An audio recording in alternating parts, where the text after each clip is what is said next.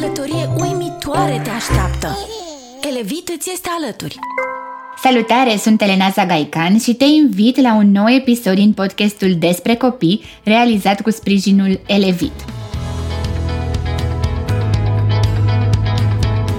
Vom vorbi astăzi despre mic jurnal de sarcină și lucruri neașteptate din această perioadă.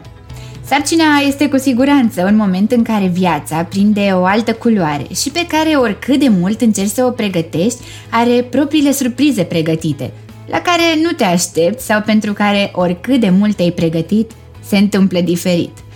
Mi-am simplificat cumva lucrurile la a doua sarcină doar pentru că știam că nu pot programa chiar tot și pentru că știam mai bine ce îmi rezervă fiecare perioadă a sarcinii. Nu știam că voi cunoaște, de exemplu, empatia extremă. Și îi spun extremă pentru că nu putea deschide cineva un subiect mai sensibil legat de copii, o știre, un film, pentru că sigur apăreau la scurt timp lacrimile. Emoții evidente, eu trăiam la maximum și foarte intens absolut orice poveste. Simțeam în schimb că văd doar către viitor. Asta mi-a plăcut foarte mult. Toată concentrarea mea era pe ceea ce urmează să se întâmple – pentru că, pe măsură ce burtica creștea, începeam să pregătim casa, lucrurile, totul se întâmpla în viitor. Mai precis, totul începea de când venea bebe.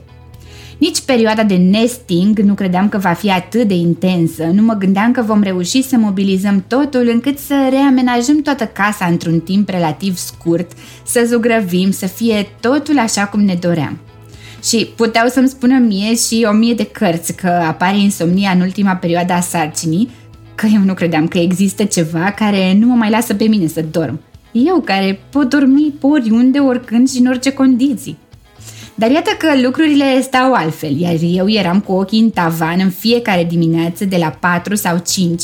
Mă trezeam brusc și făceam în minte planul zilei – dacă ați văzut uh, serialul Queen's Gambit, exact cum se trezea actrița principală și pe tavan vedea tabla de șah și toate mutările, cam așa începeam și eu să organizez ziua. Abia apoi am înțeles eu că, de fapt, corpul se pregătea natural, ușor, ușor, pentru trezirile dese ale bebelușului. O călătorie uimitoare te așteaptă. Elevit îți este alături. În cazul meu s-au modificat și anumite gusturi. Așa cum îți spuneam și în primul episod al acestui uh, podcast, am făcut pasiune pentru ciorbe foarte acre, în timp ce în a doua perioadă a sarcinii nu mai puteam să mănânc la fel de des dulciuri.